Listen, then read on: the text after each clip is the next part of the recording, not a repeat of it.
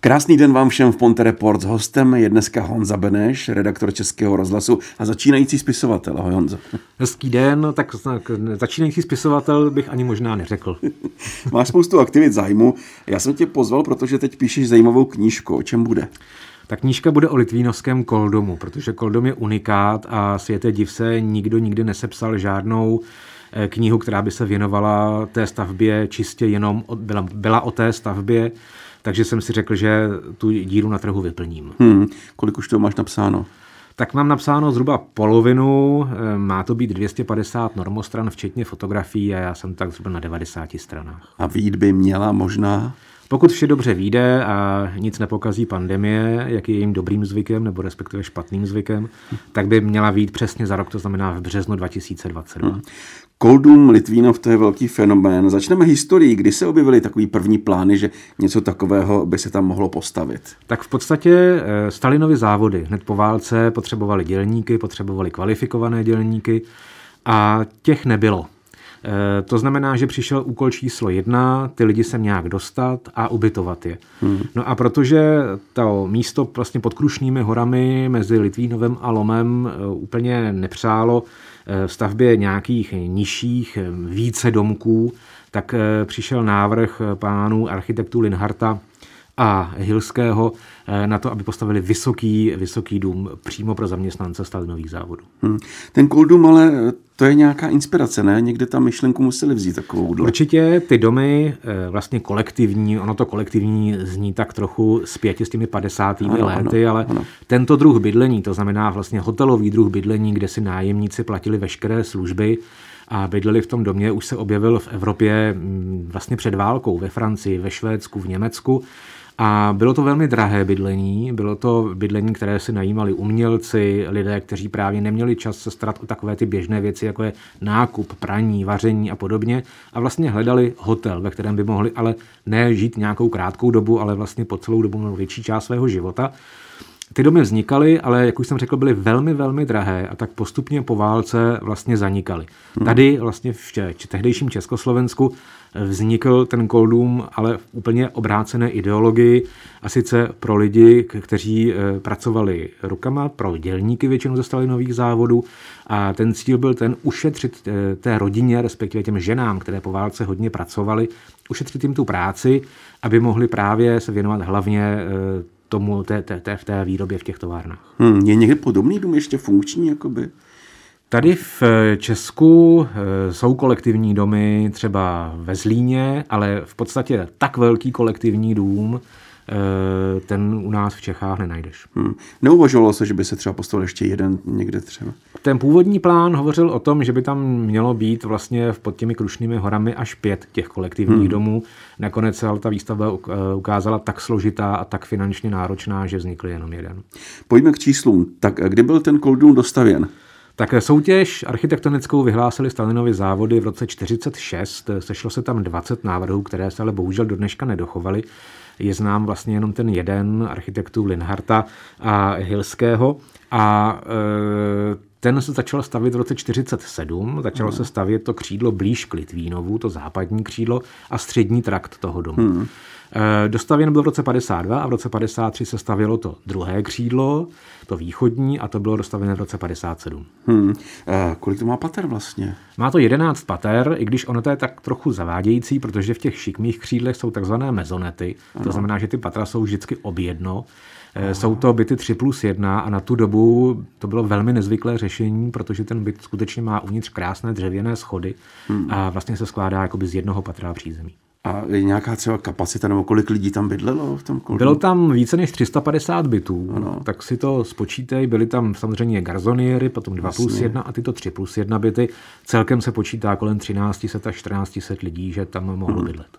Takže ty byty tam nebyly stejně velké? Ne, ne, ne, ne, ne, ne. Ty byty byly v podstatě myšleny tak, že ty nejmenší, ty garzoniery 1 plus 1 měly být pro svobodné, pak tam byly byty 2 plus 1, to mělo být pro mladé páry a pro ty rodiny s dětmi už byly ty větší byty 3 plus 1, ty mezonety. Jasně. Eh, byly tam nějaké, bylo tam nějaké vybavení jako převratný na tu dobu, jak třeba co určitě, si... určitě bylo. Bylo tam například topení v podlaze, ano. což eh, mnoho lidí do té doby vůbec nikdy nevidělo.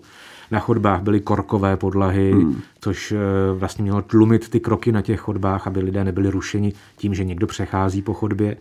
Ukázalo se, že to nebylo úplně šťastné řešení, protože korková podlaha se velmi špatně udržuje.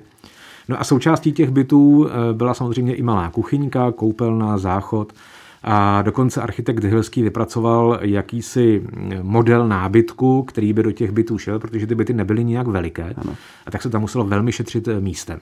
To znamená, že architekt Hylský našel způsob, jak postavit skříňky, eh, sedací soupravu a vše tak, aby se tam lidé cítili dobře a přitom nestísněně. Hmm, ale ty byty se potom předávaly bez nábytku, asi předpokládám. Některých ten nábytek byl, já dokonce v té knize jsem měl štěstí, že jsem eh, našel eh, respondentku, která se jako dítě s rodiči do toho koldomu přestěhovala a ten nábytek od architekta Hilského tam byl.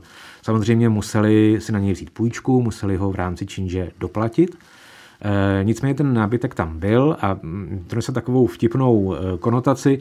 E, do toho koldomu zpočátku jezdili delegace ano. zahraniční, ale i, ale i Češi z různých podniků a tak dále a dívali se vlastně, jak lidé v tom koldomu žijí.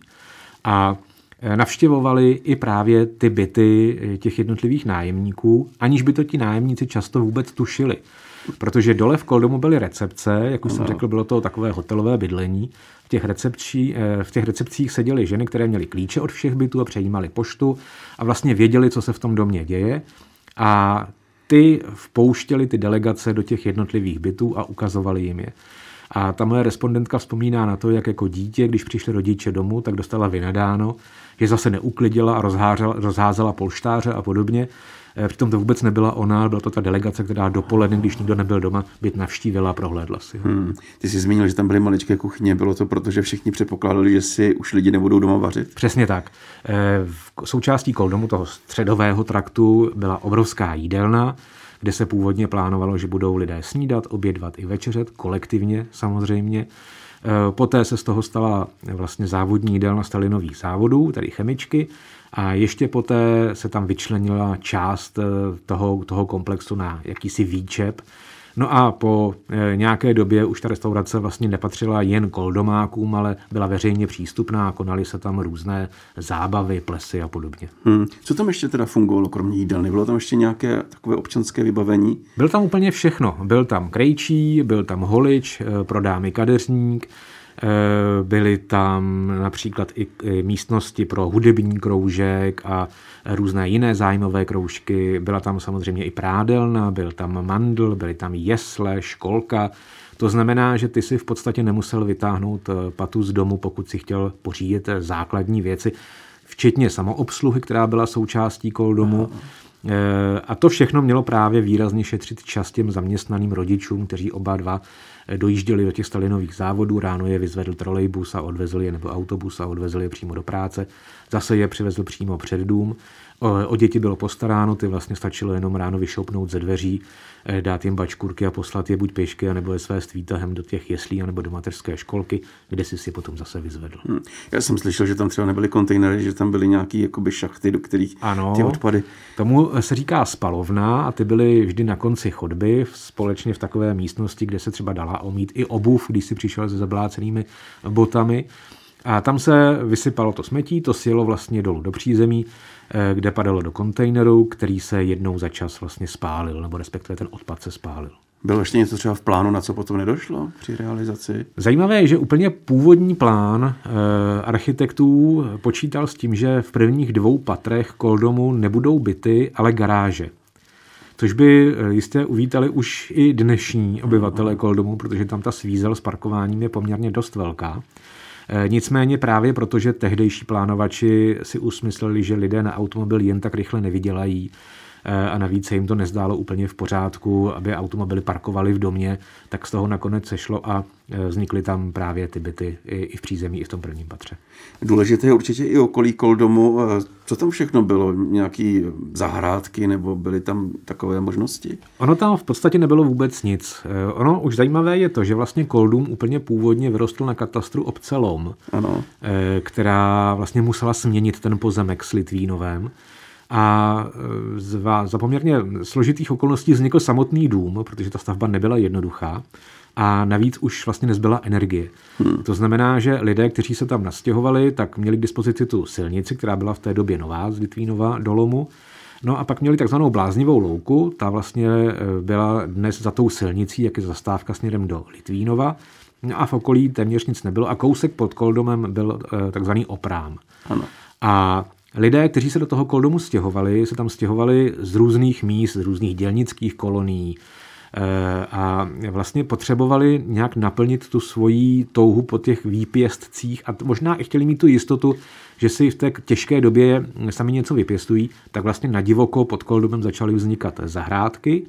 No a později, už v těch 60. a 70. letech, pak si vlastně sami obyvatelé Koldomu začali v rámci různých brigád budovat dětská hřiště, různá sportoviště. No a později, ještě koncem těch 60. let, eh, tam pak vznikla, vznikly tenisové kurty, eh, hřiště na odbíjenou, no a na přelomu 50. a 60. let samozřejmě koupaliště. Hmm.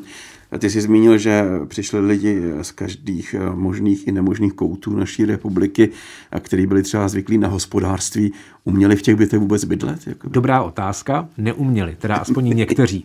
Eh, nechtěl bych se tím dotknout všech samozřejmě, ale někteří opravdu neuměli v těch bytech bydlet. Eh, mám v podstatě svědectví o tom, že třeba lidé, kteří se tam nastěhovali, tak vlastně když zjistili, že je tam právě to topení v podlaze, ano. Eh, tak je napadlo, že tam v noci navezli hlínu a pěstovali v tom jednom pokoji brambory. A přišlo se na to až vlastně ve chvíli, kdy zalévali ty brambory a voda protékala stropem k sousedům pod nimi, eh, Jiná historka se zase váže na to, že byl v tom domě zvláštní křik na tom jednom patře a někdy v noci tam sousedé vzbudili místního policistu, Eh, že tam někdo někoho vraždí v tom bytě, tak eh, policista na sebe oblékl uniformu a někdy ve dvě hodiny ráno tedy zaklepal nebo zazvonil na, na tu rodinu a ukázalo se, že si tam rodina do vany přímo eh, koupila malá jehňátka a tam pěstovala malá jehňátka. Takže zmínil policistu, nebyl tam třeba problém s kriminalitou, s krádežemi a takovýhle věci? Zpočátku vůbec. Já bych řekl, že tam se to dělí na etapy. Vlastně když se Koldům dostavěl, to první, to západní křídlo, eh, tak tam a teď odhlédněme od těch ideologických, eh, od té doby těch 50. let, no, no. tak se tam žilo náramně. Neznám nikoho, kdo by tam eh, tvrdil, že se v Koldomu žilo špatně. Vzhledem k tomu, že ti lidé se znali, znali se na těch chodbách, děti spolu vyrůstali, hráli si tam, tak skutečně ti koldomáci tvrdí, že to byla v podstatě vesnice na jednom, na jednom patře. Ti lidé se navštěvovali, bylo úplně běžné, že se naštěvovali o svátcích na Vánoce mm. a mhm. podobně. A hlavně vážili si toho bydlení, protože mm. oni si uvědomovali, jak výjimečné bydlení mají, že v podstatě žádné takové v Československu tehdejším není a uvědomovali si ty výhody toho bydlení. Takže mm. si ten dům neničili, vážili si ho a užívali si všeho, co ten dům poskytoval. Ony ty služby, které tam byly, tak v podstatě nejvíc prosperovali právě v těch 50. a 60. letech, později už to tak až úplně nebylo. Eh, a s dostavbou toho druhého křídla eh, tam lidé chodili i na brigády dobrovolně. Určitě si budeš pamatovat akce Z ano, a podobně. Ano, ano. Na mnoha místech zprofanované záležitosti lidem se většinou nechtělo. Ale Koldum byl v tomhle ohledu opravdu výjimkou. Ti lidé sami si chtěli to okolí eh, vylepšit, zkrášlit a byli opravdu pišní a jsou někteří dodnes na to, že v tom Koldomu žijí. Hmm, ty jsi zmínil děti, tam muselo být spoustu příležitostí pro lumpárny různý. Eh, jak si tam děti hráli? Běhali po chodbách, hráli fotbal, hokej? Když bylo hezky, tak si hráli venku, ať už na té bláznivé louce nebo před Koldomem. Zkrátka toho prostoru tam bylo hodně, jezdili na kole a různě. Když bylo ošklivo, tak samozřejmě, protože ty chodby jsou velmi široké, tak je jezdili na kolech, na koloběžkách na těch chodbách, hráli tam různé hry na schovávanou. Mám vzpomínky dětí, které eh, si hráli v celém tom jednom křídle na schovávanou, což muselo být obrovské dobrodružství. Byly tam dva suterény. Eh, takže v Koldomu se asi nikdo nikde nenudil, si myslím. Hmm. Objevil se vůbec Koldum v nějakém filmu nebo v literatuře někde? Eh, objevil se eh, v literatuře, ano, tam pan spisovatel Jedlička, který tam osobně žil na Koldomu a později emigroval eh, z republiky, tak popisuje ve jedné ze svých knih takové v úzdovkách hrůzy té doby 50. let a mezi nimi i Koldům Popisuje tam různé věci, mm, e, jako třeba pád výtahu hmm. E, s úmrtím a podobně, ale to se mi nepovedlo zjistit, jestli to byla nějaká jeho umělecká licence, nebo jestli to byla skutečně pravda. Objevil se také film 11 pater ideálu, ten vznikl e, v 90. letech, už po revoluci a vlastně ukazoval ten kontrast toho původního využití koldomu a jeho ideologie a vlastně toho, co vzniklo v těch 90. letech protože v 90. letech byl Koldum skutečně domem hrůzy. Hmm, hmm. 90. léta, co dnes, jakým je stavu Koldum? Tak já si myslím, že dnes už jsou to šťastnější roky té stavby. V těch 90. letech skutečně tím, že ti původní obyvatelé už byli tehdy v důchodovém věku e, a padly ty společenské normy v podstatě, tak se do Koldumu, do těch jeho chodeb stěhovali bezdomovci, Eh, městští policisté v Litvínově dodnes vzpomínají, jak několikrát za noc eh, vlastně chodili do Koldomu kvůli tomu, že tam lidé přespávali ve výtazích, na chodbách, kradlo se, vykrádali se sklepy, kradly se hadice požární, kdyby se tehdy něco stalo, nějaký požár, asi by to nedopadlo dobře. Eh, podle některých pamětníků tam město stěhovalo nepřizpůsobivé, takže ten dům v těch 90. letech eh, velmi upadal. Velmi, opravdu to bylo eh, velmi těžké tam bydlet. Do toho docházel ten technický stav. Ten už nebyl úplně ideální a ten dům už byl v podstatě zralý na rekonstrukci v 80. letech minulého hmm. století, ale protože to bylo v mnohem unikátní technické řešení, tak ani v 80. letech se nepovedlo najít firmu, která by dokázala Koldům opravit třeba to topení v podlaze, což byl hmm. velký problém. A vlastně ty dohady s tou rekonstrukcí trvaly celá 90. léta. E, město nemělo peníze, protože samozřejmě mělo omezený rozpočet. Koldum tenkrát by stál několik stovek milionů ta oprava. Město nemohlo veškeré prostředky věnovat na opravu jednoho domu. Nakonec k té rekonstrukci došlo na přelomu tisíciletí. Bohužel ta rekonstrukce sebou přinesla vlastně zánik toho podlahového topení protože jeho výměna zase zálež, záleželo na tom, aby lidé opustili Koldům při té výměně toho topení, museli by se vystěhovat na tři, na čtyři měsíce. Někteří to viděli třeba na půl roku, takže lidé nechtěli z toho Koldumu hmm. pryč. E, nakonec tam tedy je to topení klasické, radiátory, tak jak je známe ze všech panelových domů. Je to obrovská škoda. E, posléze vlastně se Koldum e, prodal, město ho prodalo Krušnohoru, tedy ty křídla, obyt, ta, ta obytná křídla, prostřední část zůstala stále městu. No a myslím si, že dnes se tam lidem žije relativně dobře. Hmm. A, a ta občanská vybavenost, ta tam ještě funguje jako to samousluha takovýhle? Ne, to, to vůbec ne. ne. V podstatě všem těm službám uh, ukončil život uh, požár v roce 84, který vznikl právě v restauraci v tom středním traktu a ten střední trakt uh, vyhořel téměř komplet. Eh, ten požár se bohužel neobešel bez jedné oběti a mnoha, mnoha popálených a zraněných. A vlastně od té doby je tam jen malá večerka a ten prostřední trakt tak, jak vlastně měl sloužit, tak neslouží. Eh, dnes je tam pouze z části jakýsi studentský hotel. Mm-hmm. Honzo, ty děláš v Litvínově taková populární talk show v této dele, uh, tak schválně, na co by se sám sebe teď zeptal ještě. To je tak, když se sejde moderátor a moderátor. Ano, ano. Já bych se strašně rád sebe zeptal, kdy už to konečně skončí. Ano. ta, ta doba ošklivá, protože ta klubová setkání v Citadele se moc hezky rozeběhla, byla tam strašná spousta příjemných hostů. A vlastně už rok e, trvá ta pauza.